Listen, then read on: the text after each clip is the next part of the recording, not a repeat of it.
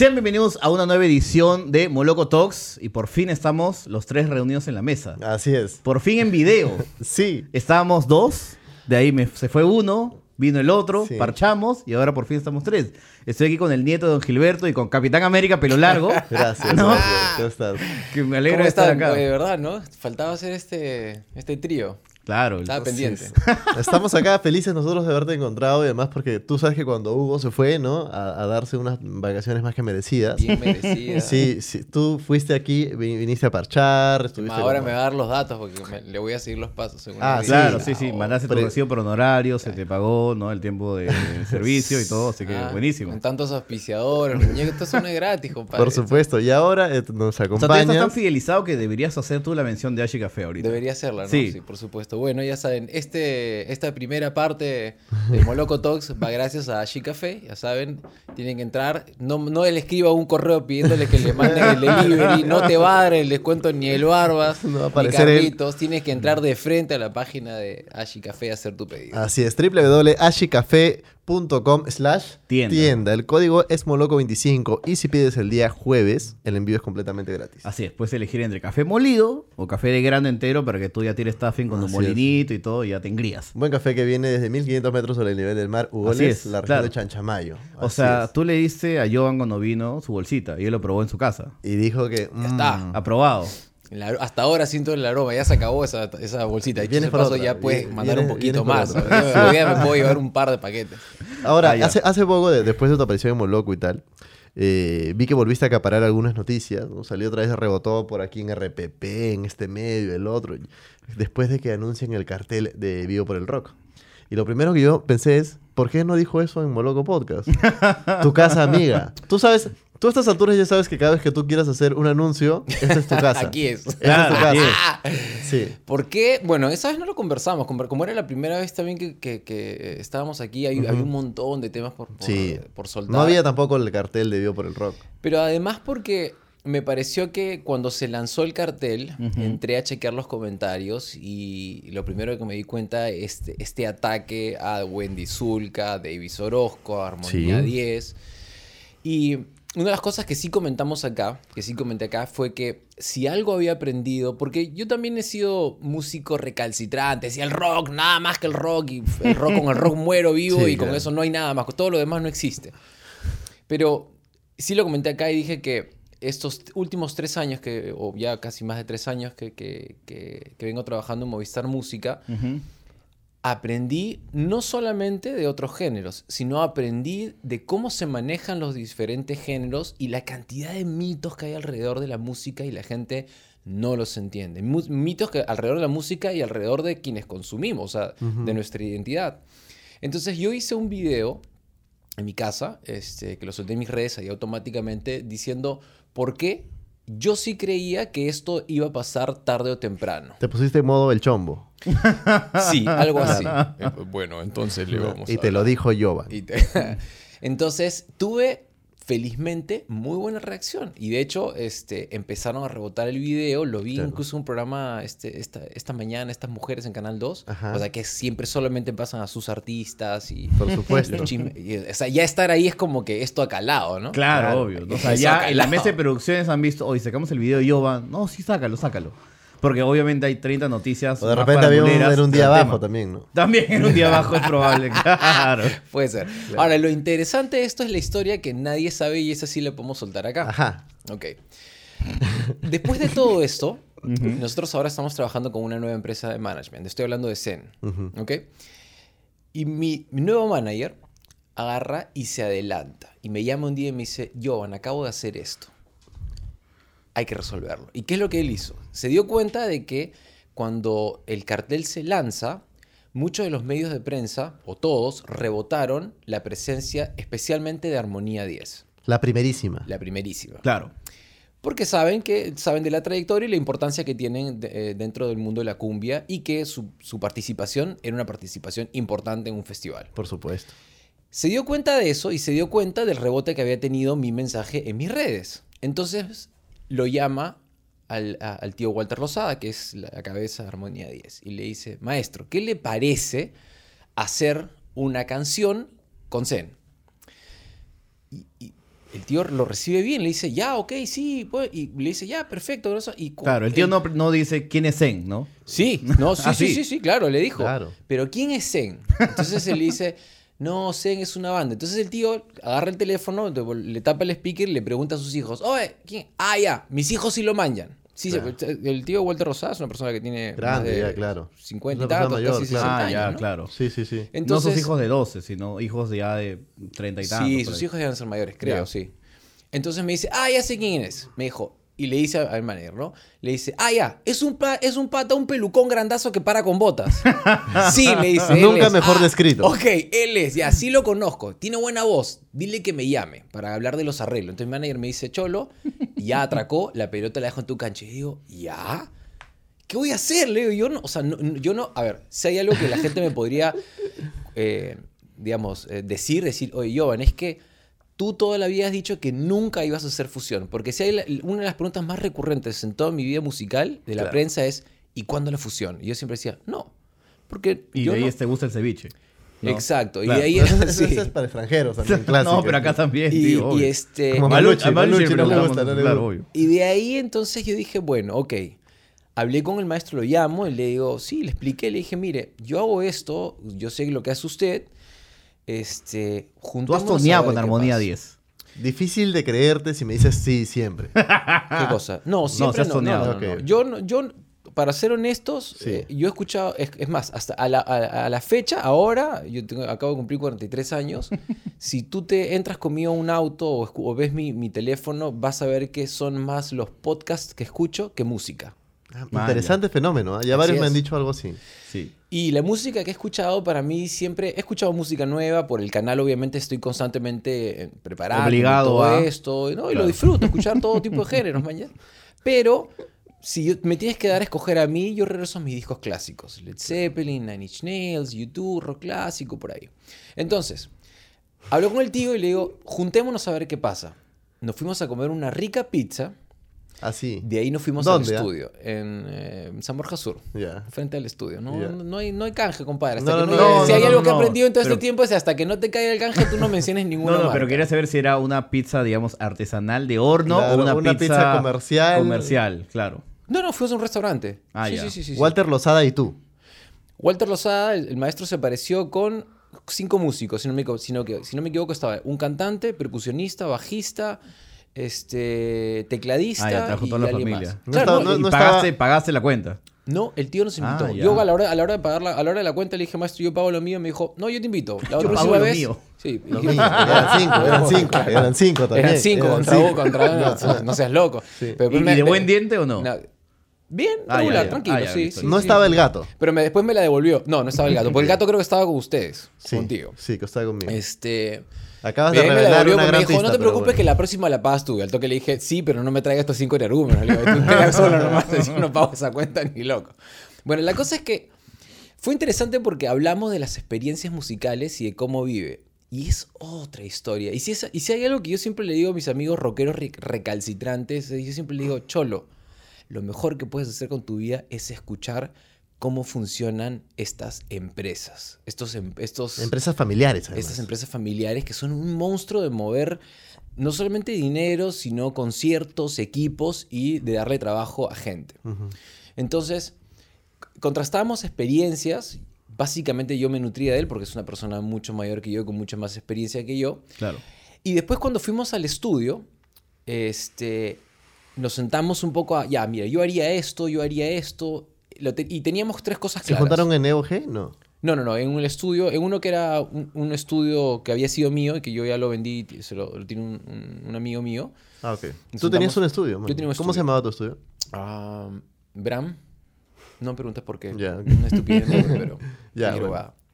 Parecía un sarcófago mi, mi estudio. Y por eso dijimos por Bram Stoker. Una estupidez. Ah, buena referencia Sí, cinéfila, el claro. cine. sí. Bien. Y en el estudio hay cosas que, que nos parecieron brutales. Que primero nos pusimos de acuerdo en varias cosas. Número uno, hay que hacer algo diferente. Porque en un principio fue, ¿qué te parece si yo canto una canción tuya y tú después cantas una mía? No. Claro.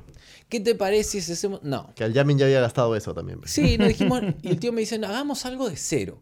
Y Bien. si sale algo bacán, chévere, lo tocamos. Si sale algo feo, no lo hacemos. Punto, nos damos la mano y seguimos siendo amigos. Genial. Después, otro punto que me pareció genial fue, me dijo, hagamos algo en lo cual tú no pierdas tu identidad de hacer rock y yo no pierda mi identidad de hacer cumbia. Porque eso es algo que hay que explicarle a la gente porque eh, tuve, tuve mis haters, mis buenos haters por esto, ¿no? ¿Quién, ¿Quién eres tú? ¿A quién leías tú? ¿Cuándo has sido? Que no sé qué cosa y qué por ahí. También hubieron haters del lado de, de, eh, en contra de, de Armonía 10 cuando se publicó esa nota. Lo interesante es que la idea no es que nosotros hagamos cumbia, que yo vaya a cantar ahora y en adelante voy a hacer cumbia o el tío Walter y, y Armonía 10 van a hacer en adelante rock. No, esto es algo así como, a ver, gente, dos músicos, dos artistas de diferentes generaciones, con dos estilos completamente diferentes musicales y, perte- y que pertenecen a dos escenas completamente diferentes, se pueden dar la mano, pueden colaborar y pueden hacer algo musicalmente interesante. Que te guste o no, pero créeme que estamos trabajando desde ya. De hecho, este jueves tengo que entrar al estudio para grabar todas las bases y yo mandarle el, eh, toda nuestra parte para que ellos después vengan a, a Lima a grabar sus, sus partes. Esa es la historia completa de la situación. Y ahí vamos. ¿Y Y ¿Tú has eso, visto, o por sea- ejemplo, el fenómeno de Los Ángeles Azules? Ahí en México. No solamente eso, también están los Tigres del Norte que cuando hicieron su Sí, MTV claro, Unplugged claro. aparecen tocando, aparecen Calamaro, cantando con, con aparece- Calamaro. Sí, claro. Con Zack de la Rocha. o sea, Sí. ¿Qué hace Zack de la Rocha? Claro, claro. Y tú dices, ¿acaso Zack de la Rocha ha dejado de ser Zack de la Rocha por hacer eso? No. ¿A Calamaro se le ha caído la carrera por hacer? Claro, Yo creo que ¿no? no, son públicos diferentes y, y creo que también... O sea, aparte llegas a otro público, por ejemplo, la canción esta de, de Los Ángeles Azules con Natalia Lafourcade, creo que la original tiene 100 millones en YouTube. Y la que es con Los Ángeles Azules tiene 700 millones. Exacto. ¿No? Ya o sea, yo digo, claro, público. una versión de Quédate en cumbión, ¿no? O sea, es como, sería Pero, un por golazo, ejemplo, ¿no? hay una versión Lo de Quédate- pensamos, pero claro. inteligente el maestro y fue súper... Porque ahí, ahí, por ejemplo, ahí te das cuenta los años, la experiencia. El tío te dice, mira, el círculo armónico, porque una de las alternativas fue hacer Quédate, Claro.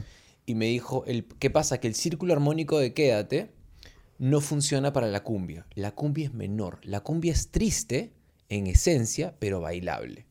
Entonces yo dije, ah, wow, sí, tienes razón, porque Quédate es Destrabó- te triste, destrabó, pero en verdad todos las- los, la- los acordes son en, en mayor y tiene una, una... Entonces me dijo, eso no va a funcionar. Y me dijo, dame ¿No? un par de días porque yo tengo una canción que hace 20 años, mi compositor favorito, que es este, Stanis Mogollón, Ujú. me había compuesto en tonada de rock y te la mando para ver qué hacemos. Y me la mandó. Hice un demo yo, le dije, esto es lo que podríamos hacer de nuestro lado, y ahí es cuando nos juntamos. Tu demo tú lo hiciste con los gemelos. El primer demo no, el primer demo lo hice yo solo en la casa, pero ayer hemos, este, eh, hemos hecho un demo ya con los gemelos, porque en este, en este caso los gemelos que Son gemelos y no sin cura. Así es. y que tienen Bajo. más, este, tienen mucho más experiencia que yo en, en- en temas de armonía y temas de fusión. Claro. Ellos hacen jazz, han estudiado fusión. Claro. Entonces ahí ellos, ellos son los que han, han tenido un poquito la, la batuta. Pero, ojo, nosotros no estamos, la fusión va a ser de ambos. O sea, la fusión va a ser de que eh, de, del estilo de ellos con nuestro estilo. Pero nosotros no es que estemos creando una canción media a lo, a lo Maná, a lo, a lo Santana. Claro. Porque claro, lo primero que decíamos, ay, en la primera reunión en el estudio, ¿no? El tío me decía, ay, ya, esto lo podemos hacer a, a lo, a lo Maná. Y yo decía, "Mm, no, aguanta un ratito, no, no, no tenemos el espíritu de Maná para hacer esto. Entonces ahí estaríamos corrompiéndonos nosotros para, eh, para ceder. Entonces, estamos ahí en esa, en, en esa. Pero ¿Y ¿Estás, Ah, ya. ¿Estás ansioso? ¿Estás como No. curioso? O sea, Estaba preocupado hasta el sábado que, nos, que tuvimos este ensayo con los gemelos porque realmente quieres hacer algo que, que, que esté a la altura. ¿Entiendes? O sea, que, que tu única crítica pueda ser, bueno, no me gusta, pero no está mal hecho. Claro. ¿Ok? Porque si hay algo que yo siempre he criticado respecto a, a los artistas que de la nada se meten a hacer fusión, porque obviamente está de moda, es que lo hacen, se siente que no es, no es de corazón, que es como, brother, la plata está por acá, vamos a hacer esto, ¿no? Como alguna vez escuché en una entrevista a alguien decir esa obra maestra y dije, uy, uy, uy. Uf. Esta canción. Chapa, chapa esa flor. Esa canción. chapa esa flor. Esa voy canción que escúchame, están- esa, te va la, esa, esa la tengo guardada, te va a perseguir. Es, esa canción que están haciendo entonces es nueva. Es una canción inédita. Es una canción inédita. No es, no es. es porque tampoco. Por otro lado, yo pensé de repente yo van haciendo Pagarás con Armonía 10, una canción así. No, es una canción completamente nueva. Ahora, yo te hago una pregunta que me parece pertinente. ¿Cuánta facilidad permite que, tu management ahora eh, esté relacionado con la organización de los eventos? ¿Permite ese tipo de, de- de cercanías? De Ya es como, con- ya es como el club otros que tiene a artistas. Cristal, ¿no? Que, o sea, tiene Claro. el club y también representa a los jugadores. ¿no? Ah. Mm, te- si te refieres a la relación con los artistas, no, ninguna, porque en este ambiente súper. O sea, primero que los artistas. No, la me refiero al modelo. por no, el canal. me- sí, me refiero al modelo en el cual la misma empresa que organiza los conciertos más importantes que involucran bandas peruanas también representa bandas peruanas. Claro. Am, ok, sí, es una, a ver, digamos, para el artista es una jugada que tú tienes que, que tomar y que puede ser un arma de doble filo porque de Exacto. repente viene otra empresa y te dice, ah, bueno, como tú estás con la otra empresa que hace conciertos, yo no te contrato, pues, ¿no? Claro. Pero no, no, no es en este caso, no, no es este caso, este, sé que la empresa está creciendo, eh, ya Sí, tiene el, te- tema de los, sí, claro, Sí, lo, lo- lo vi a César, sé que en el tema de los conciertos él ya tiene un terreno ganado y el tema del management eh, es algo relativamente nuevo, porque tiene poco tiempo. Y, pero tienen buenas ideas, o sea, tienen una visión diferente a la visión que, que- que tenía yo de cómo manejar ciertas cosas. Pero creo que al final el- la meta o el gol para todos es, es la misma, ¿no? Hacer crecer la industria. Yo creo que la meta de... Yo voy, ojo, estoy hablando desde el punto de vista de la escena rockera, que es la escena que yo conozco desde, desde el inicio, Claro. desde mis inicios. Es que creo que la- la- al final todos queremos lo mismo. Todos queremos tocar por todos lados, todos queremos que te paguen, que, que te paguen por tocar, que el público le gusten tus canciones y todo eso, ¿no? Y ahí es donde yo, yo siempre le digo a la gente, hay tanto por aprender de la cumbia, de cómo funcionan, y no, y no necesariamente musicalmente, sino como estructura. Este, Claro, o sea, hay- por ejemplo, eh, Mauricio Mesones decía que él eh, cuando iba con Bareto y veía, por ejemplo, el grupo 5 y veía que, o sea, estaban lo- el transporte, estaba el equipo de sonido y todo, y decía como, claro, Bareto pues no tiene ese despliegue. Ah, pues claro, no son los años igual, pero hay una idea de negocio por un lado y por otro lado es como ya vamos a tocar y a ver qué tal sale, pues, ¿no? Mira, yo te, te voy a, te lo voy a resumir así, con un ejemplo. Yo creo que no solamente se trata de, de organización, también se trata de ser camiseta y el compromiso, que es algo tan importante.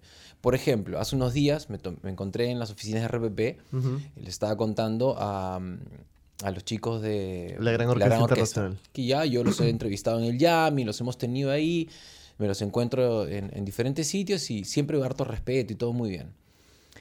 Eran las, eran las 12 del día, sábado, y como nos pusimos a conversar, estamos en la salita antes, previa a la, a la entrevista, Claro. y les pregunto, oye muchachos, ¿y ustedes ayer estaban todos bien peinados, con un semblante, vamos a pasarla bien, todo está, muy, todo está chévere? Y les digo, oye, ayer han tenido chivo, han tocado. Y me dicen, sí, sí, bueno, en verdad. Y este.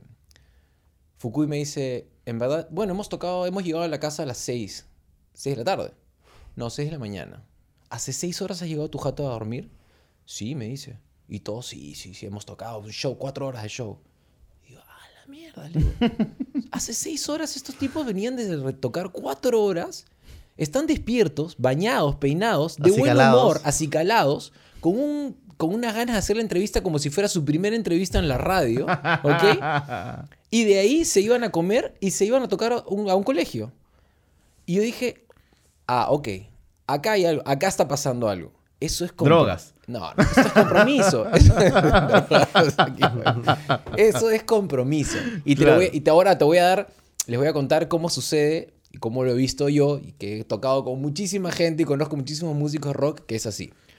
Cholo, mañana nuestro avión sale a Arequipa a las 6 de la mañana. Eso significa que a las 2 de la mañana tienes que estar despierto y a las 3 pasa el bus para llevarte al, al esto, ¿ok? Claro. ¿A qué hora se acuestan? 9, 10 de la noche, a medianoche me quedé viendo una película con mi flaca. Al día siguiente en el aeropuerto, a las 6 de la mañana, 7 de la mañana, 8 estamos llegando a Arequipa. Y el promotor te dice, chicos, necesito hacer entrevistas, ¿no? Hay que vender un poco más entradas para la noche y qué sé yo. La clásica. No, compadre, estoy cansado. Oye, pero estoy cansado. ¿Quién crees que soy una máquina?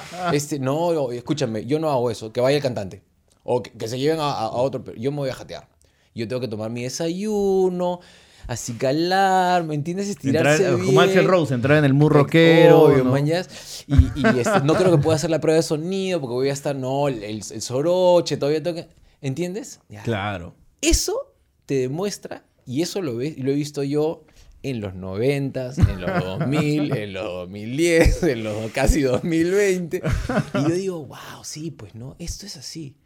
O la clásica, el otro mito, que es que alguna vez lo habíamos conversado, esta de que, oye, no, los rockeros ensayan todos los días. Eso no lo hacen los otros géneros musicales. Eso lo decía pues este Juan Juan Francisco. Francisco Juan Francisco, Escobar, pero no, no solamente Juan Francisco, eso es una idea que tienen muchos. Él lo, eh, no, él lo dijo públicamente, claro. Él lo dijo públicamente. Claro. Y no es así. Los rockeros a los 25 años, cuando ya tienen enamorada o enamorado, y la, la flaca le dice, oye, Cholo, ya, está bonito lo de la banda rock, pero este, mira, tampoco es que te estás haciendo millonario, hay que pensar en el futuro, y ahí empiezan los... O el papá te dice, ya, ya escúchame, ya estuvo bueno, la universidad está medio, medio retrasado, y es hora que te pongan las pilas, déjate tonterías, ¿no?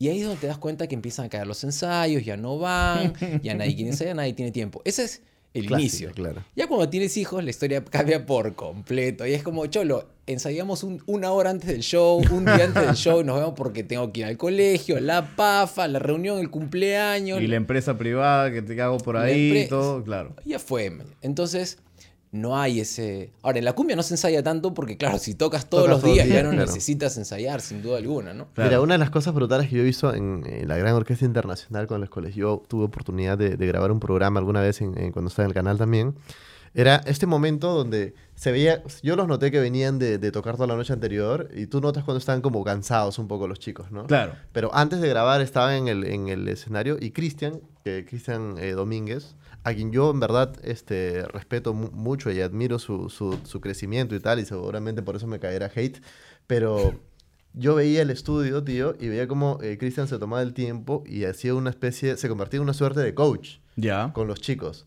No solamente para tocar, sino ya, puta, tú sonríes acá, tú acá, tú allá, carisma, más alegría, chicos, estamos, estamos vivos, a ver, todos alegres, acá no sé cuánto, vamos Ah, a nuestro man, pitch. claro. Y él como que un poco los destrababa a todos. Claro, ¿no? el tercera canción recuerda que le Sí, metemos el escamoso ahí un rato. no, ¿no? exacto, Claro. los, de- los destrababa y cuando, Ah, y cuando la cosa se- salía acción, tío, los chicos estaban en otro mood.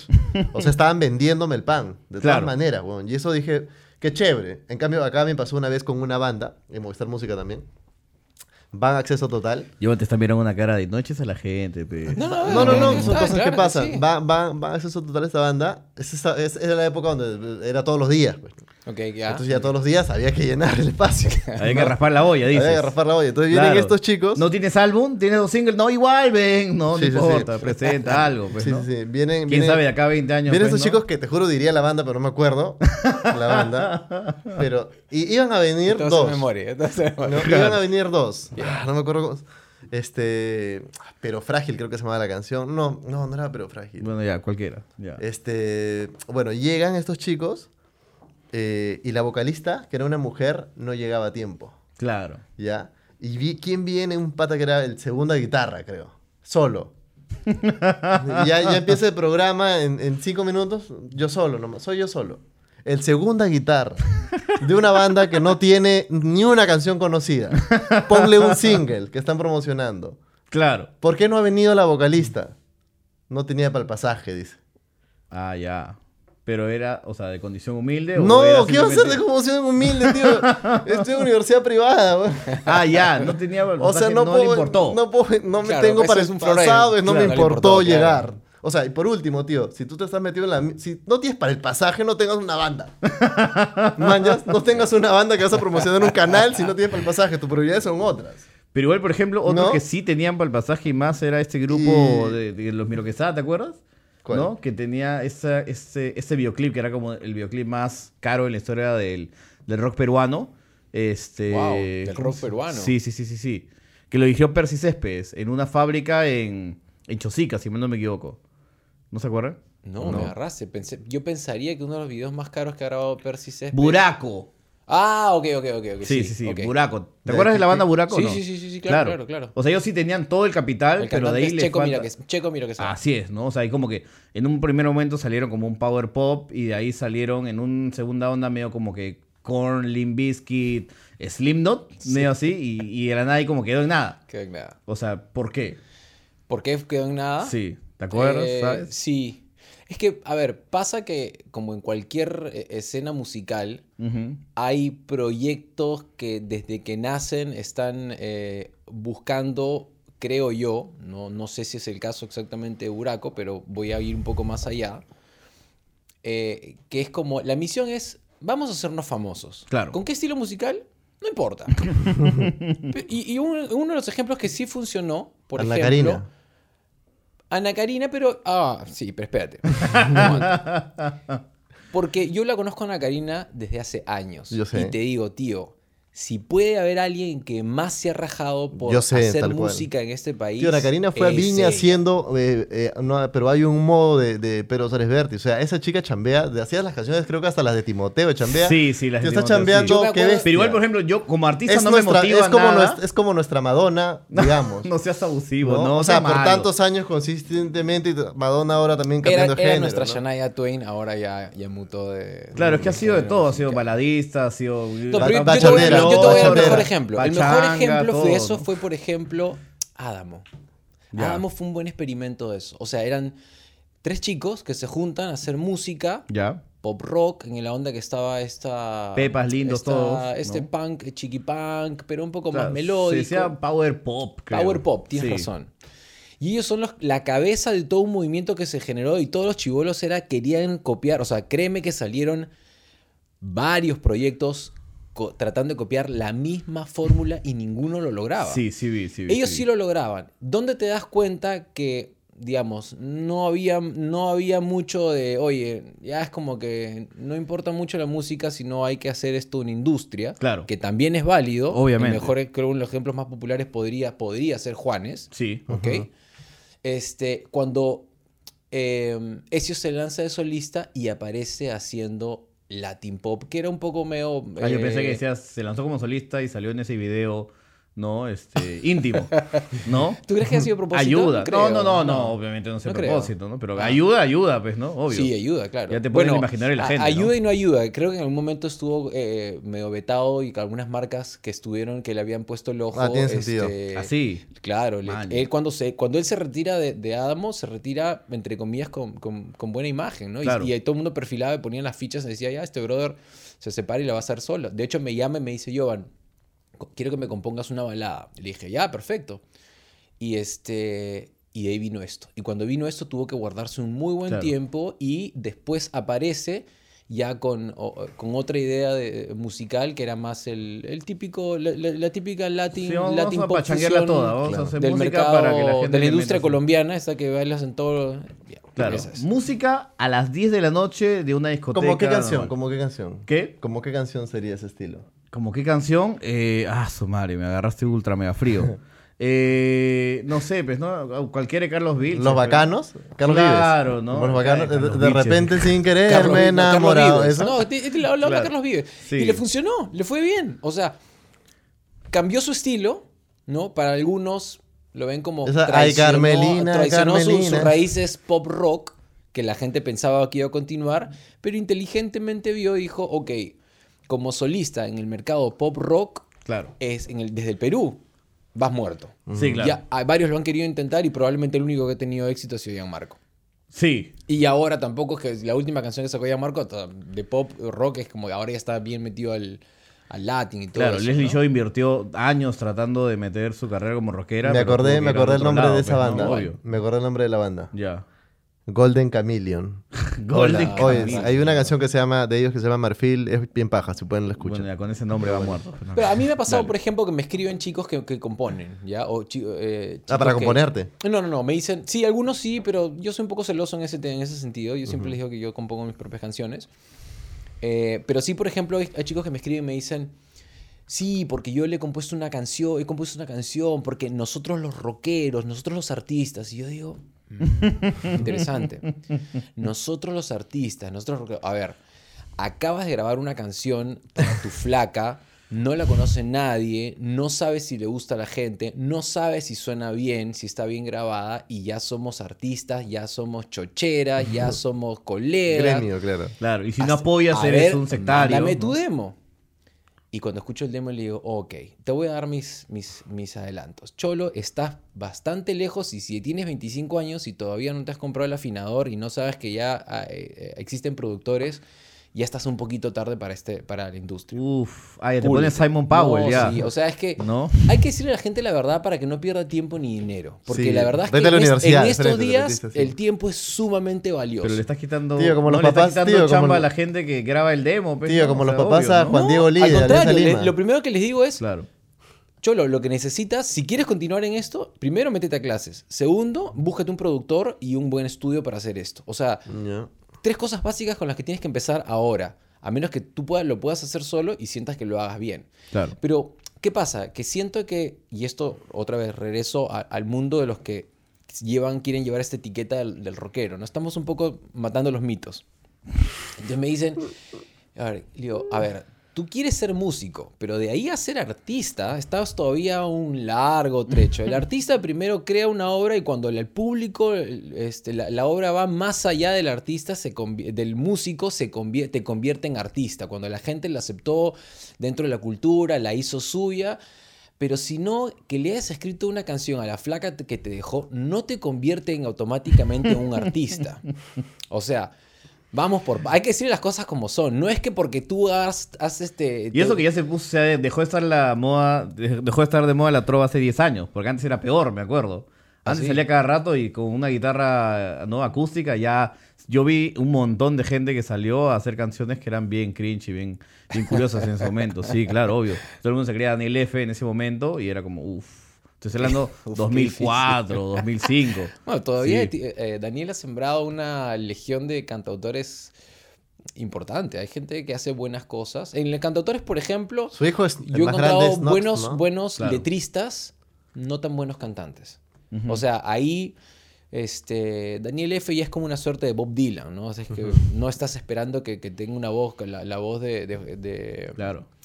De Juan Diego Flores, pero, o sea, ya tiene una trayectoria, ya Claro, tiene un no, respeto ganado. Y el feeling va por dentro. Exacto. Entonces, pero hay otros chicos que yo los he encontrado y cuando, me, han- cuando el Nox me ha invitado a estos conciertos, los mano a mano. Ya, pues y Nox lleva también su collera de cantautores. Exacto. Y los he escuchado a todos. Hay, me parece que hay varios que tienen letras muy interesantes.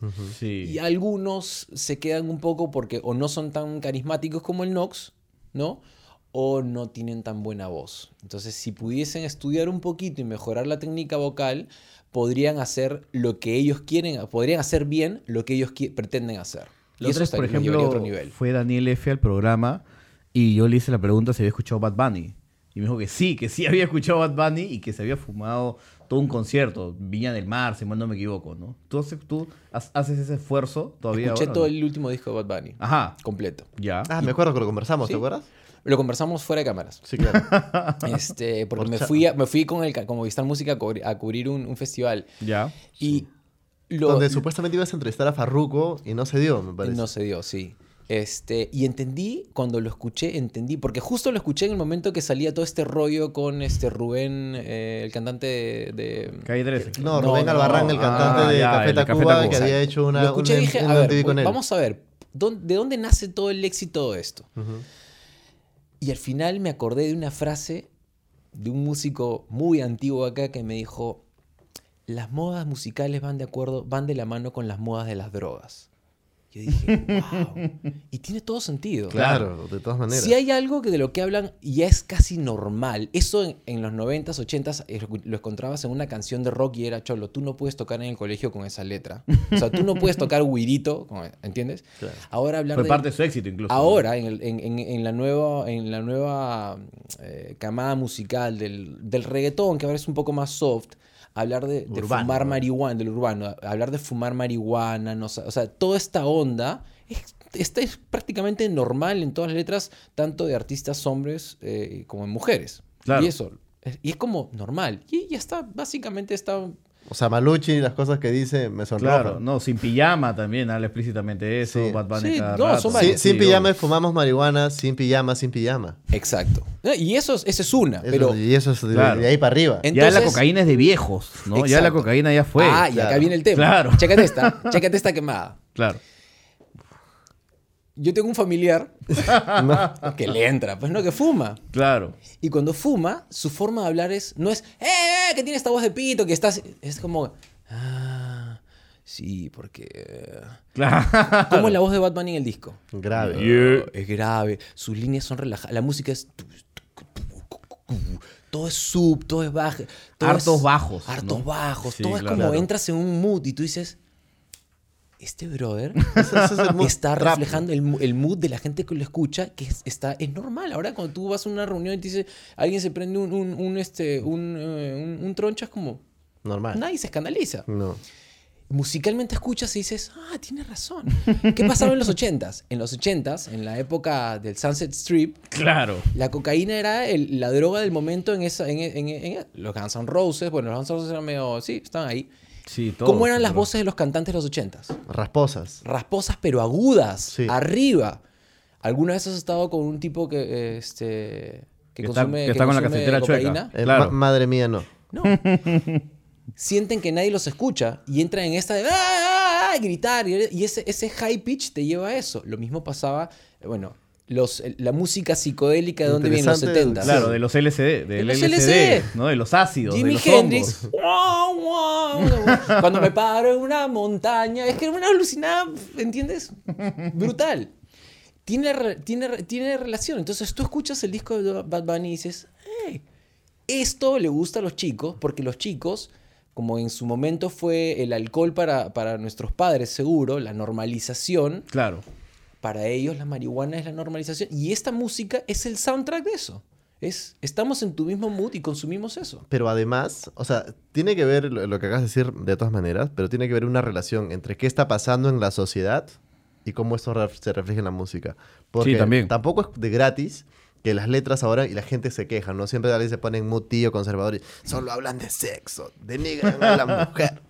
Estamos viviendo en una sociedad hipersexualizada. Exacto. De todas maneras. o sea, y de ambos lados. y eso es normal. Ahora, ambos lados. ahora tú, tú, tú ves ese tipo de cosas y nosotros somos responsables de haberla normalizado así. Exacto. De todas maneras. Entonces, esto Pero se refleja lejos, en la música de todas maneras. En los 80s también habían letras que eran súper sexistas, machistas. Lo eran. Este, Claro. Lo eran. Pero en esa época el machismo era bien visto. Fresh. O sea, yo eh, alguna vez les conté Tío, sobre la historia del, del- del- del manager de Kiss cuando le dice a un músico, eh, Kiss es el, el- el contrabando más grande del mundo de la música, eh, de la cultura americana. El tipo le dice, ¿por qué? Porque Kiss en los 70s, eh, 70s, 80s, le decía, ¿cuál es el público de Kiss? Y esto se lo explica el manager de Kiss en pleno concierto frente al público de Kiss. Y le decía, a ver, mira. Y todo el público era el clásico americano, barba, ¿no? Pelo en pecho, Redneck, re- la gorra, ¡ah! las mujeres se levantaban el, el, el, el todo era, ¿no? Súper todo sexual, pero siempre era con esto de- del hombre contra la mujer, ¿entiendes? Cuanto más... fla- ¿Qué, ¿Cuál era la imagen de Gene Simmons? La el lengua. mujeriego. Claro. sí, obvio.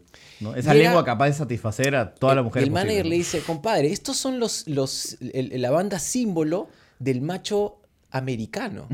Ahora, mira quiénes son. Son fulanos que están vestidos con mallas, Claro.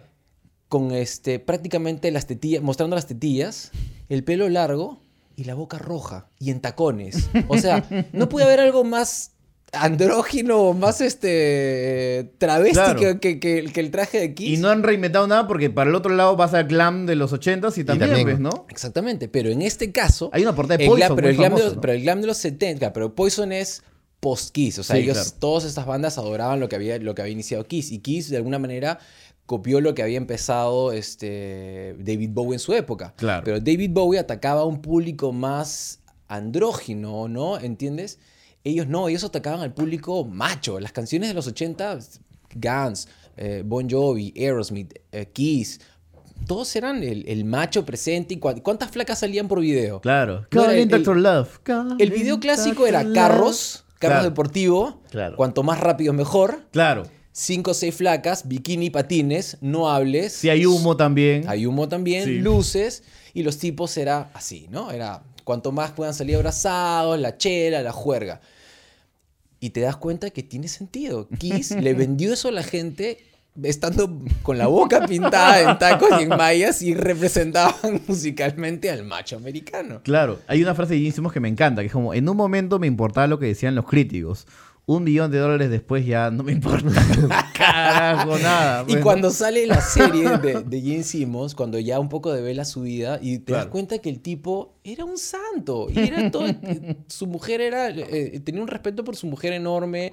Básicamente la mujer decía que lo, lo que se hacía y el tipo era, ok, ok, sí. Como Ozzy Osbourne en su momento también, cuando, cuando pasó, ¿no? Claro. No digo, o sea, no sé, no sé si habrán tenido. Este, juergas infernales, probablemente sí. Probablemente sí. Pero también mucho de esto eh, responde a una estrategia de, de- de venta, porque había que vender el producto. De todas maneras. Mientras más escandaloso, Rockstar, mejor, pues, acuérdate ¿no? de la película Rockstar. Claro. Cuando entra este Mark, Mark Wahlberg a, a la banda, ¿no? Y le dicen, brother, acá no es que tú vienes a hacer lo que tú crees que ves. ¿no? Claro. Acá hay reglas. Y tú dices esto, y tú haces esto, y tú te vistes así. Bueno, eso no ha cambiado mucho en el Tío, o sea, hay una parte, has un visto Casi Famosos, esa película. Almost Famous, claro. que me parece genial, ¿no? Eh, que es como un chico, eh, joven reportero, va a una gira de una banda que se llama Stillwater, Claro, ¿no? Durante los 70s. Y hay una escena que me encanta, que es como el, el vocalista se va, pues, ¿no? A una juerga de chivolos, ¿no? En esta búsqueda existencial, ¿no? ¿Cuál es mi lugar en el mundo, todo? Y la gente lo reconoce.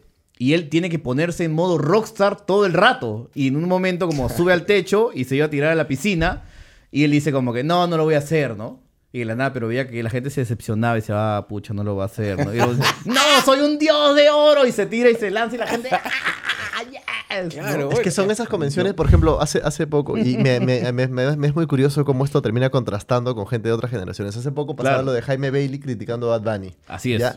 Y yo veía que realmente Bailey pues no tenía mucha idea de musicalmente de él. No, entonces pero lo estaba criticando por otra cosa. Lo estaba criticando por Sí, otra parte sí, musical. Sí, pero ojo, en la parte de don- donde él hace la crítica, hace, se, se gasta sus buenos minutos en, en reducirlo por su vestimenta.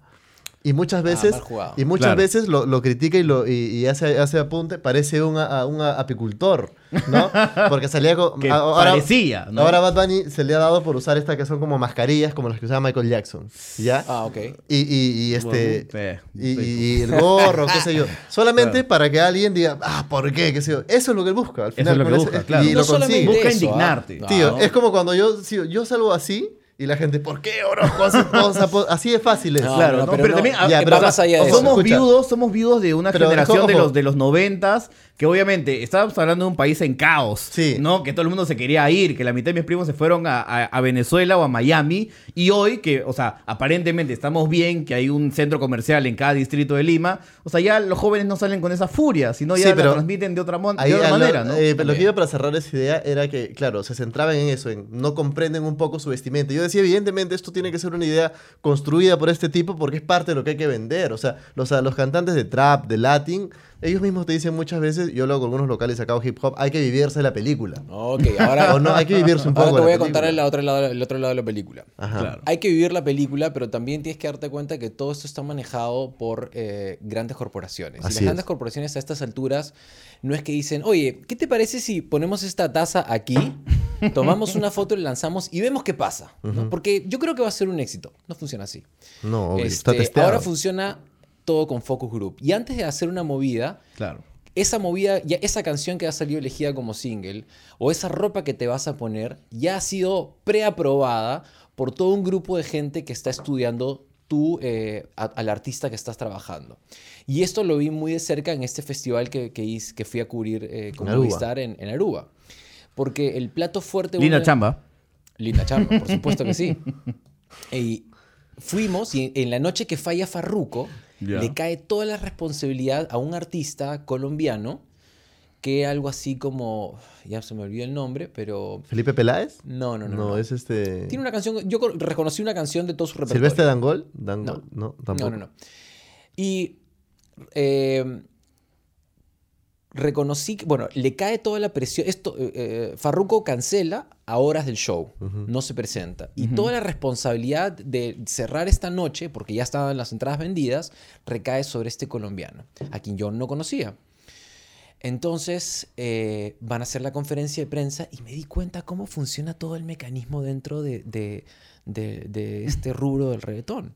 Que no varía mucho de todo el mecanismo que estaban dentro, de, de- que, se, que funcionaba en los 80s, 90s con las bandas, Claro. de los seguridades. De arranque, el tipo era casi de mi talla.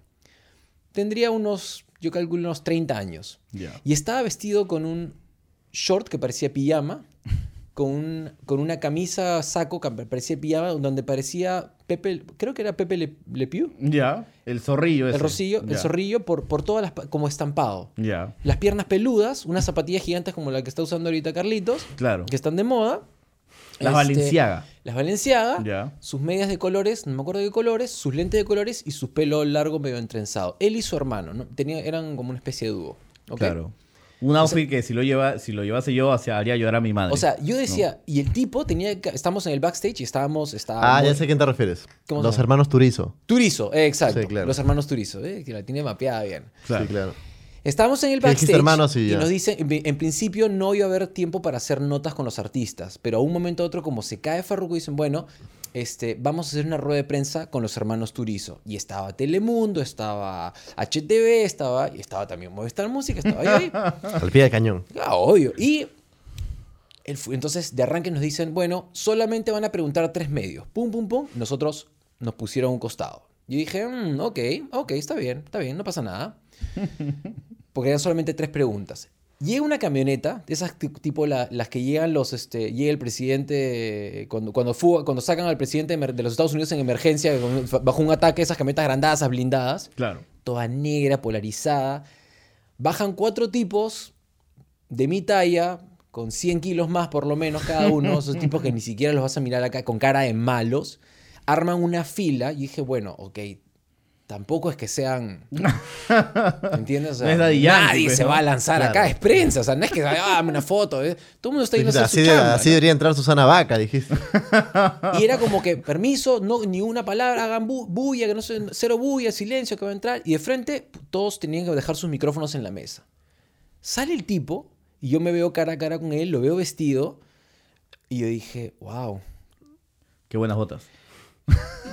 Qué difícil salir al escenario así vestido, ¿no? O sea, entiendo que con las luces y el show, bueno, bacán, ¿no? Pero, o sea, sí sentías que el tipo jamás va a salir a comprar el pan o va a salir a una fiesta de, de sus amigos así, mañas. Estaba vestido para, con la onda para el show. Claro. Se paró ahí, hicimos la rueda de prensa y yo metí mi cuchara y cuando fui le solté mi pregunta musical que estaba más allá de las preguntas de, oye, y este, ¿cuál es el repertorio para esta noche? No-". Al toque llamé su atención, me respondieron bien y se entabló una bonita relación y quedó, quedó chévere. Y me quedé a cubrir todo ¿Qué el, preguntaste? todo el ¿Un- show. un No me feed acuerdo. para Zen? No, les hablé sobre la importancia de... de, de- Ay, ni me acuerdo. Del, Ya. ¿Crees que Mozart ha influenciado en la relación y la progresión armónica que has tenido en tus no, canciones? No, no, Ah, porque al toque musicalmente yo me di cuenta que era todo lo mismo, ¿no? Pero increíble cómo el tipo tenía un look completamente estudiado. Sí, claro. O sea, créeme, yo eso creo que ni de pijama. Me lo pongo eso en pijama y Karina me dice, Cholo, aguanta. No. es- Eso pasa, pasa, está muy marcado con determinados artistas. O sea, por ejemplo, eh, Bad Bunny es in- tiene manejo independiente, pero Maluma, por ejemplo, no sé si la gente se acuerda, pero Maluma estuvo acá en combate. Sí, claro. Y era parte de la, de la idea era que él se promocione en este mercado. Así es. ¿no? Hace poco sí se trató de hacer lo mismo con este chico Legarda, que lamentablemente pues este falleció, sí, ¿no? claro. súbitamente.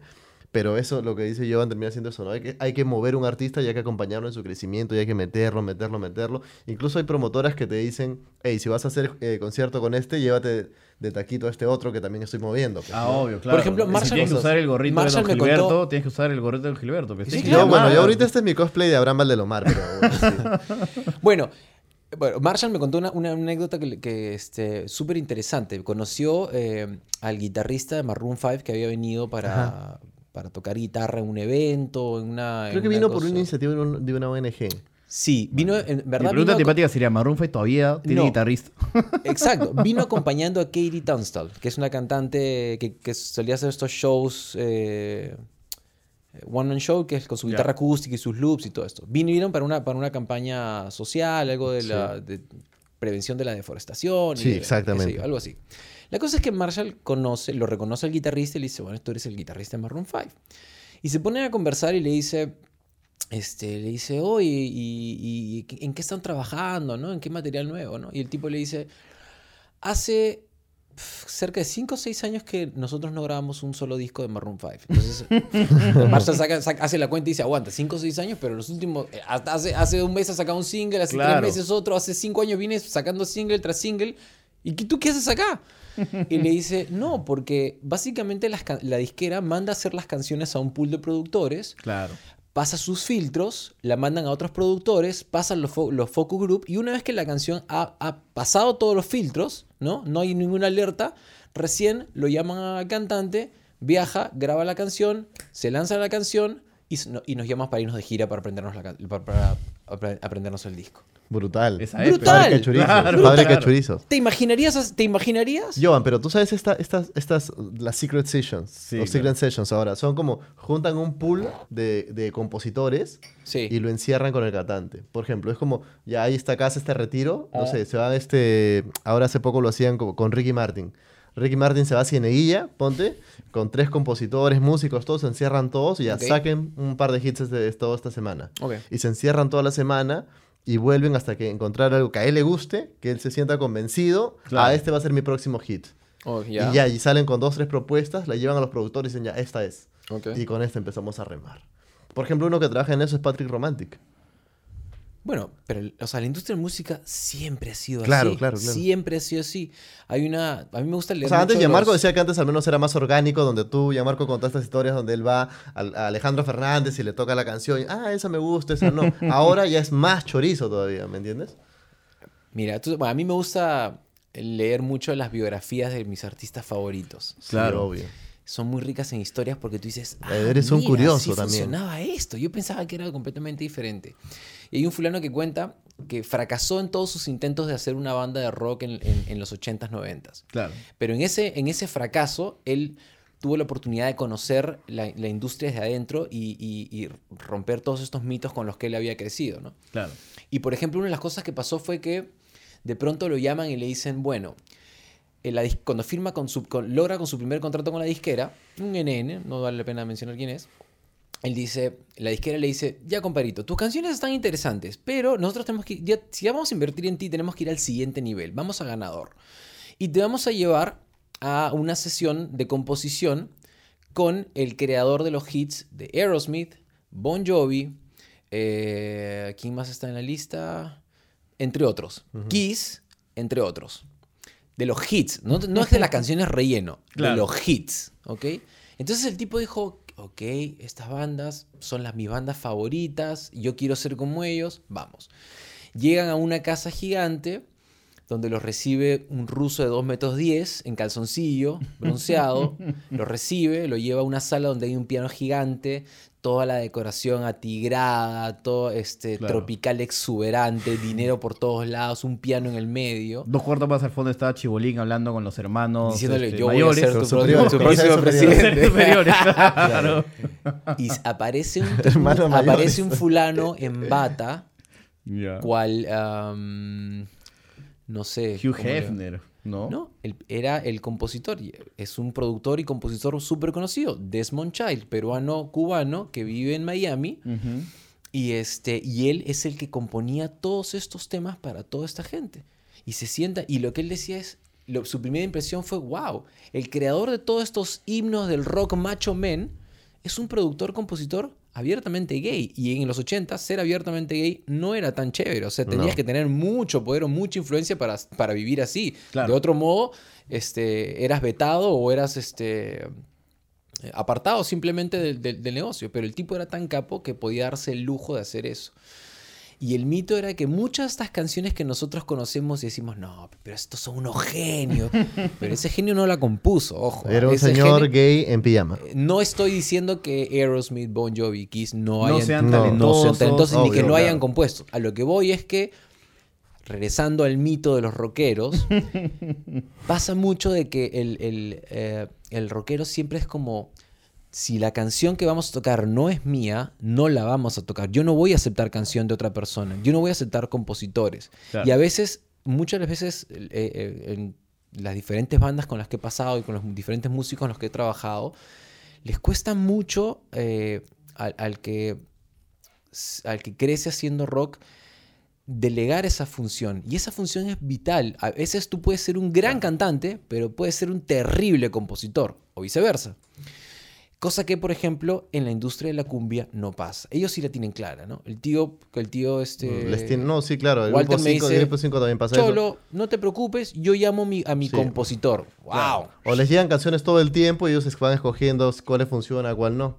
Exacto, tienen toda cual. apertura. Pero, por ejemplo, tú eres un cantante que sí tienes apertura.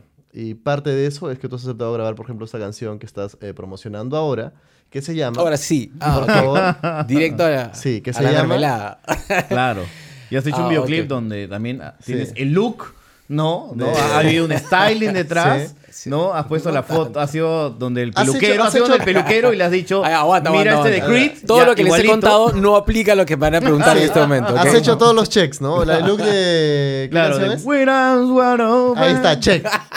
Canción compuesta por un hitmaker, Juan Carlos Fernández, check. Ya está, ¿no? Toda la escena rockera y el look, Las la botas, gente, check. ¿no? Las Este- botazas, check. Claro. Ya está. Ok, ¿no? pero digamos que esto vino, militar. esto vino a también. iniciativa mía. Ok. Ok, ya, la historia.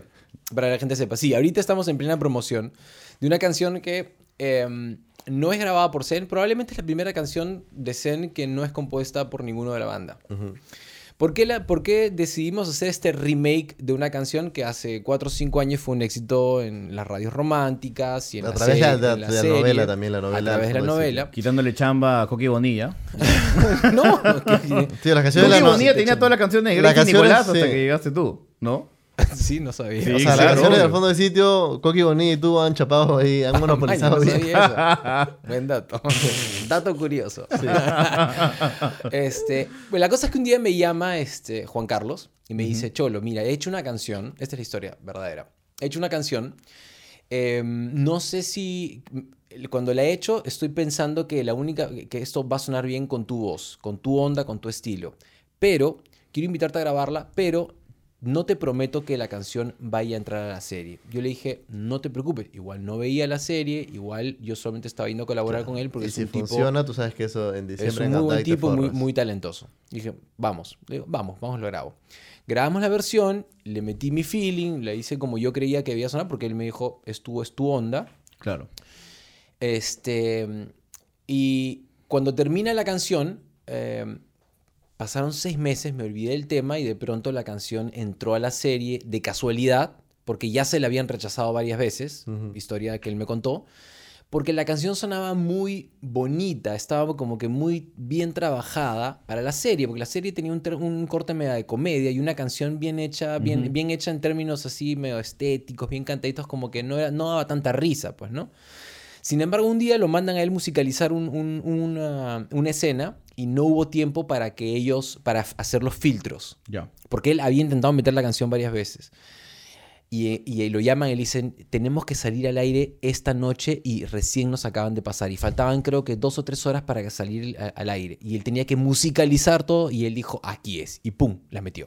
Claro. Cuando mete la canción ahí, ya no había forma que el- el- eh, los filtros digan, no, esta canción no puede ir. Salió al aire tal cual, hit.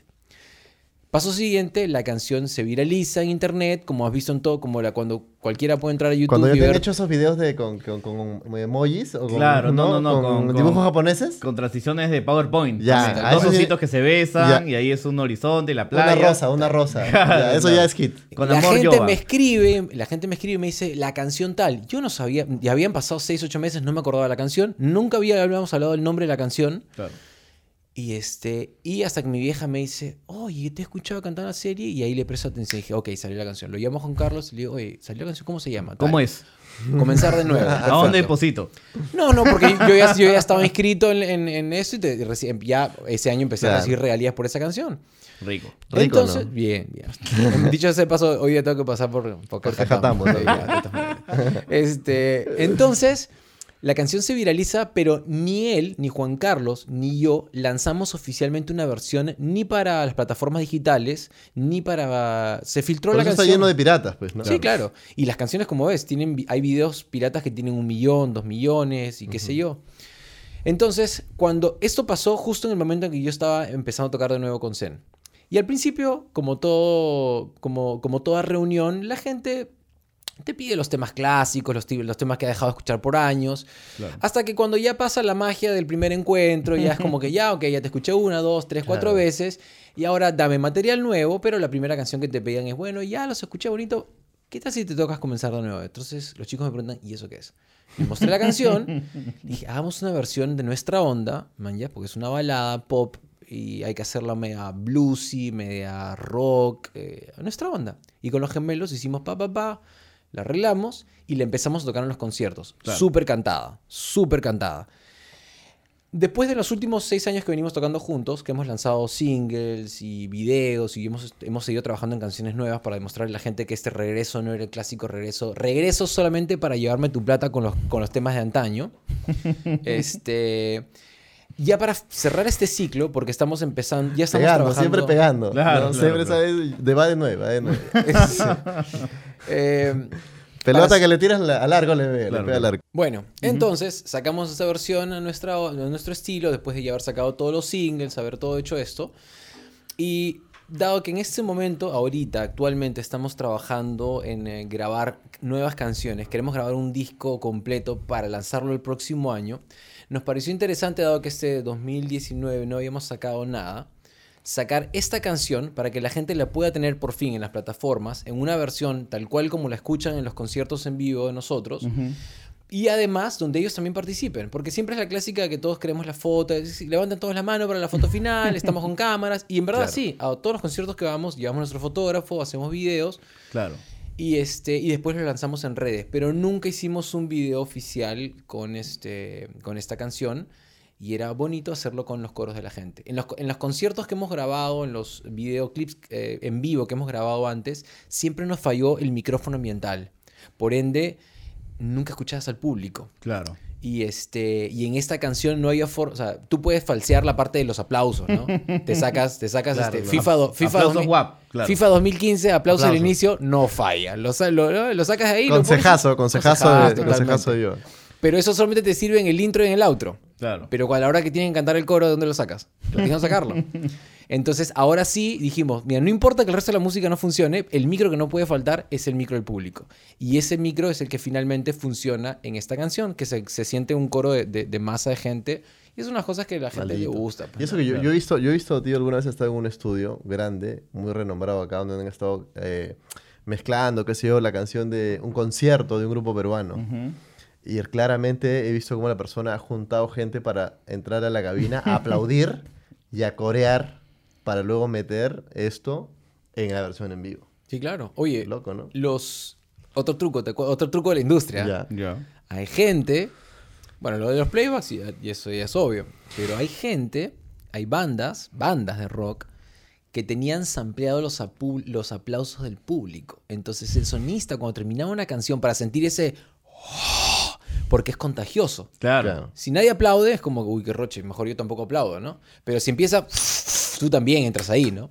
Entonces lo que se dieron cuenta de que había un efecto muy interesante cuando terminaba la canción del grupo, el sonista tenía una pista con "Ah", de estadio. Claro. ¿Sabe Dios de dónde lo habrás ampliado un estadio de fútbol, en un partido, lo que sea? Claro. Terminaba la canción y era... "Ah", Y la gente del estadio, "Ah", porque creían que el bus, la bulla Claro, venía atrás. claro, ¿no? claro. Sí, sí, lo Lo deja- peor de Pero era todo, por- estar contigo.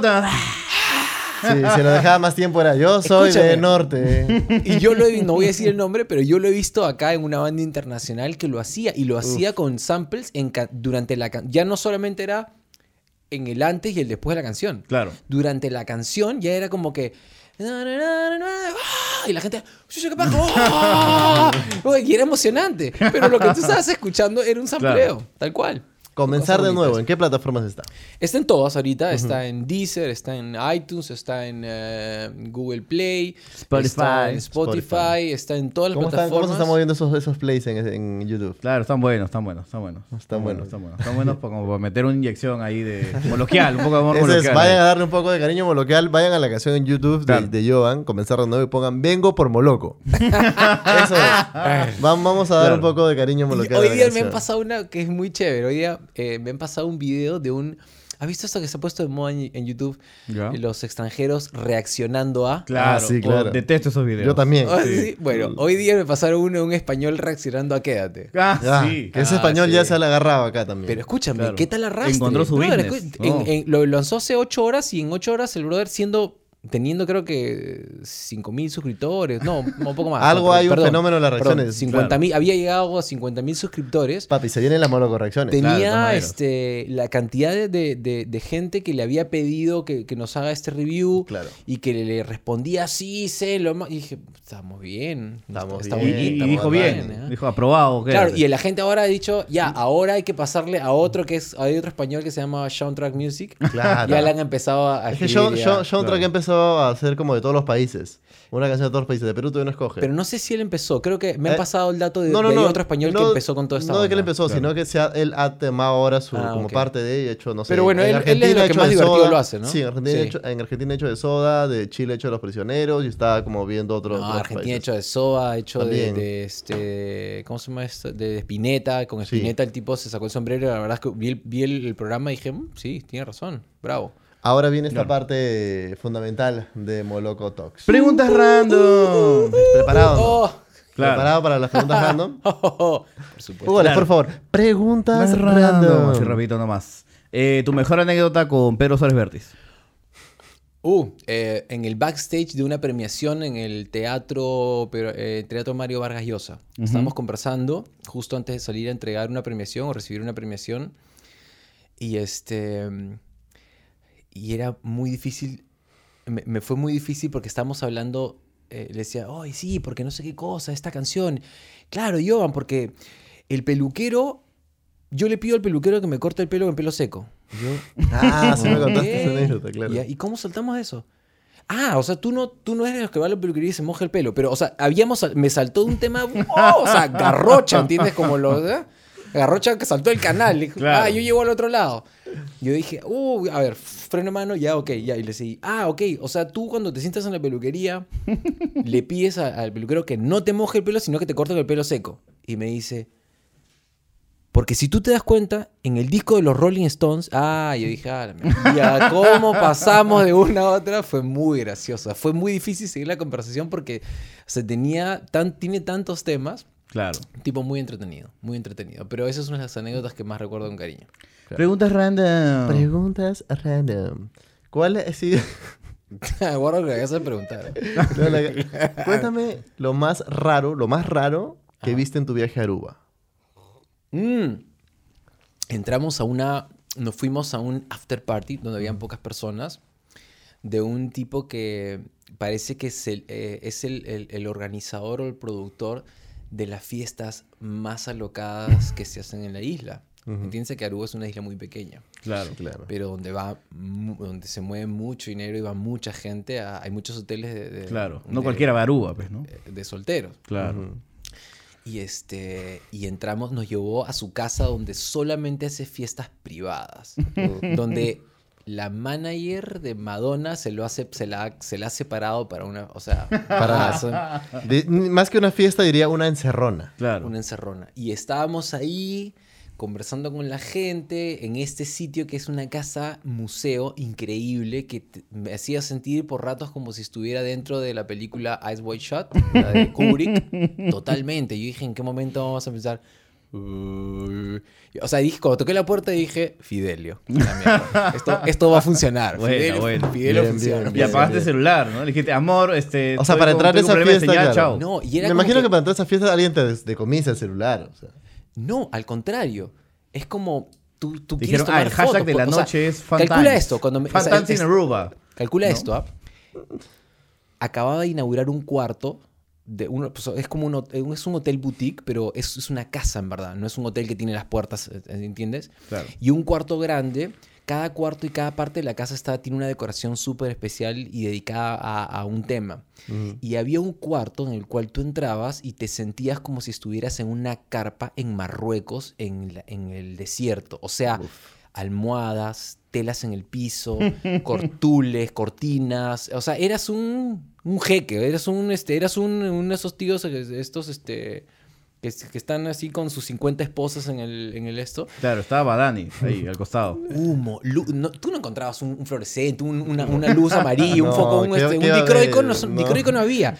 Cada Un cuarto era Un ambientado. ticino, un ticino. El, el- el baño era un foco rojo intenso, o sea, yo no sabía dónde mear. Y decía, "Puta madre, ¿cómo, cómo, dónde Acá será, ¿este es el adorno o el Era súper loco, claro.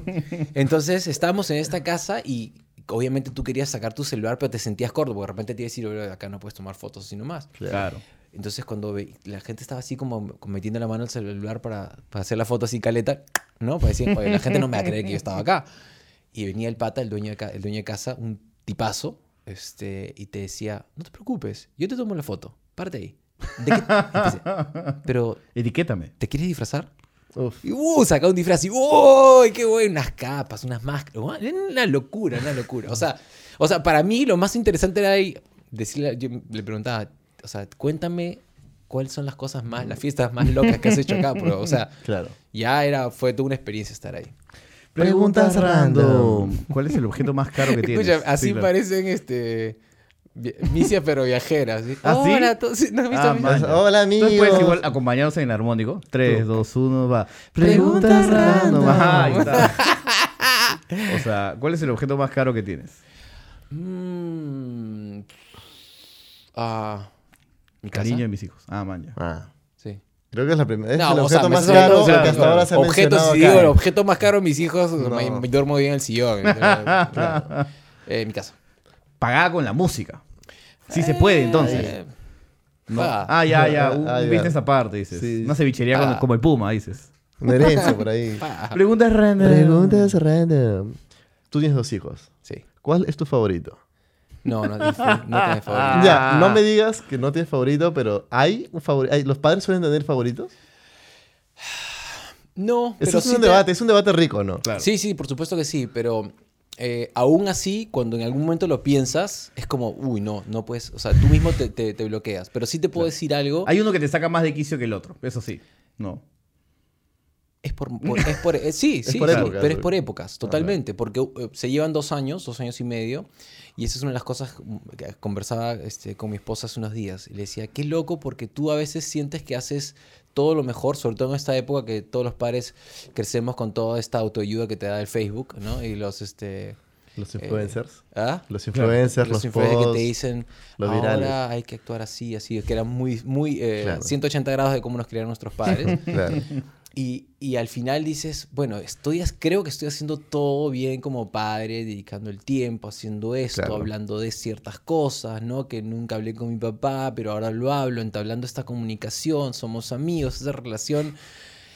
Y de pronto, este, no sé, ¿no? Te dicen, bueno, eh, hay que trabajar en tu hijo esto, este tipo de cosas. Y dices, ah, la miércoles, pero si yo se supone que estaba haciendo todo bien, ¿no? Claro. Son cosas que yo creo que a la larga son que te enseñan porque son, son cosas que te, te enseñan a ser padre, ¿no? A lidiar con esa frustración de que, Claro. que los hijos son así. Vienen cada uno con, su, con, sus, con sus manías, con sus gustos, este, con sus eh, errores, Su sus propio set, virtudes. claro, sus propios features. Y no es que al final ames uno más que a otro, amas a los dos, a cada uno a, a- a su manera y que Claro. cada uno tiene sus propios problemas que son completamente diferentes. Última ronda de preguntas random. Random. Este. Oye, ¿tienen que- ¿Han traído acá alguna vez a misias pero viajeras? No, vienen, ya vienen seguramente. Vamos a ofrecer. Yo, la- yo me voy a encargar de ofrecer. ¿Pero has visto sus videos? Sí, claro. Bueno. Sí, malditos. Y eso va, ¿no? ¿Cuál es, eh, ¿Cuál es. ¿A quién sigues que sientes que no deberías seguir, pero bueno, en fin, ya. En Instagram. Ah, en Instagram. O sea, la persona que, o sea, de hecho que tiene un montón de seguidores, que Ok. tiene un alto perfil y sabes que este contenido no te ayuda en nada, pero igual lo sigues. No vale decir que Ah, ok, ok, ok. No, no es que no me sirva de nada, pero por alguna razón tengo una extraña fijación. Sigo a una médico forense americana que se llama Mrs. Angemi. Ah, de bueno. hecho, en Instagram, si entras a mi cuenta de Instagram, sigo a 6 o 15 personas, no más. Ujú. Claro. Salí, de, salí de toda la parte de Instagram de seguir gente porque eh, sí soy de esos que entran en esa teoría conspiranoica de que el Instagram llega un poco a afectar tu, tu, eh, tu angustia. Claro. Entonces dejé de seguir y dejé de, de- de utilizarlo. Y esta es la única persona que no pude apretar delete y es una médico forense que constantemente pone muertitos, accidentes, cadáveres, y pero, Ya o sea, sabe- ya pero sabe la los gente, analiza, claro. los analiza. O sea, Ya, no, es que, no es que pone la foto, no es, no es un gorro de que ves un tipo atropellado. Claro, claro, Este claro. dice, ok, ves esta foto, o te cuenta la historia de cómo el fulano llegó ahí, si lo salvaron y no- o no lo salvaron, ¿no? Claro. Ya lo sabe, entonces ahora la última, la última pregunta Random. random, que seguramente ya sabes cuál es la que viene, ¿no? Ah, espérate, porque usual- usualmente empiezan con esa, si no me hace que si No, terminas esta es. ok. ¿Cuál es tu tipo de porno favorito? Ah, con eso empiezas. ¿Cuál es tu sitio de porno recurrente? No. No, mentira. Pero sí le has metido un Gmail. Pues No está- te creería que, que ves animes, No. ¿no? Hentai, ¿no? Por ejemplo, no te No. creería. Pero sí le has metido Gmail Eh, para chequear qué onda. te lo pasan a cada rato por el WhatsApp con tus amigos. A veces dice, oye, mira esta flaca, ¿no? Claro, y de pronto, ahí ¡ping! se acabó todo. Claro, Claro, sale, ¿cuál la, es- cuál sale es- la, la antena, la antena. ¿Cuál, es- cuál es tu página? ¿Qué tipo de porno te vacila? Ah, mira, te voy, les voy a ser súper honesto. ¿no? Obvio. Yo soy un rockstar, ¿qué voy a ver porno? No lo quería decir así, pero ya que voy a tomar tus palabras. No, creo que este. No suelo mucho entrar a- a- al porno porque tengo una vida bastante Una vida sexual bastante Balanceada. movida, Ah, digamos. ¿no? feliz. Eso es. Sí. Ahí te quedas. Sí. Bien. O sea, sí, pero porque además, este. ah, creo que es como. Eh, a- a- el- todo el, el- he crecido muy cerca de todo de, de todas las este Claro. a, mi- a mis amigos del cole- de, de- de la infancia les encantaba ir desde chiqui, desde chi- bueno, de chicos de chiquitos no de chicos a, a- a los strip clubs. Claro. y era ver cómo pagaban 100 soles por un vaso de whisky ¿entiendes? por un- una caricia Claro. y era como, pero escúchame, son 100 lucas, o sea, ¿no? ¿entiendes? No, esto no. Claro, claro, con ese ahorro la, construiste tu La casa, clásica pues, ¿no? frase, ¿no? Después de unas chelas era, yo te voy a sacar de acá. No. Yo te, me voy a casar contigo y tú Sí, vas a dejar sí. esta vida. Yo le decía, bro, Tengo algunos escúchame. amigos también que han metido esa frase. No les importa lo que les Claro, diga. no se va a casar contigo. Entonces esas cosas han sido como, que muy, este, muy divertidas. Le aparte, aparte, les voy a ya que veo que esa pregunta es bien chévere, bien, bien este, constante en las preguntas random, tienen que chequear en Netflix el documental de Rocco. ¿Lo viste? Sí, claro, Ah, yo sí lo he visto. sí, Sí, sí, sí, sí. lo he visto. Maldito. Muere el mito. tío, o sea, cuando hablan con la esposa y la esposa le dice, oye, pero tú, flaca, o sea, tú para que te hayas casado con este fulano es como que, ¿quién eres tú? La mujer licuadora, ¿no? Y la mujer le dice, "No, nosotros nunca hemos hecho. Todo eso que ves en, en las películas es como, acá, en la casa, no. No, no se hace. Claro, acá es Eh, no misionero nomás, hace. Eso tranqui. acá Sí. es normal. Mirándonos a los ojos. Tres minutos mirando al té Con ahí, besito. con besito. y Claro.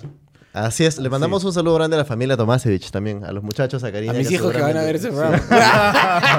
Y a Karina, que ahora, es- Karina ahora a es, ver de todas ahora maneras. es nuestra nueva seguidora. Sí. también, Dale, así que le mandamos un, seguro, Ha sido saludo un placer. Aparte, va- sí, va- sí, sí. créeme, va a mapear esta. Cada vez, que hace- cada vez que vengo acá me, me dice, espero que no hayas dicho nada indebido. Yo, No, nada. Muy bien, Jova, muchas gracias por venir acá. Ya Sí, sabe, la claro. gente puede a escuchar la canción.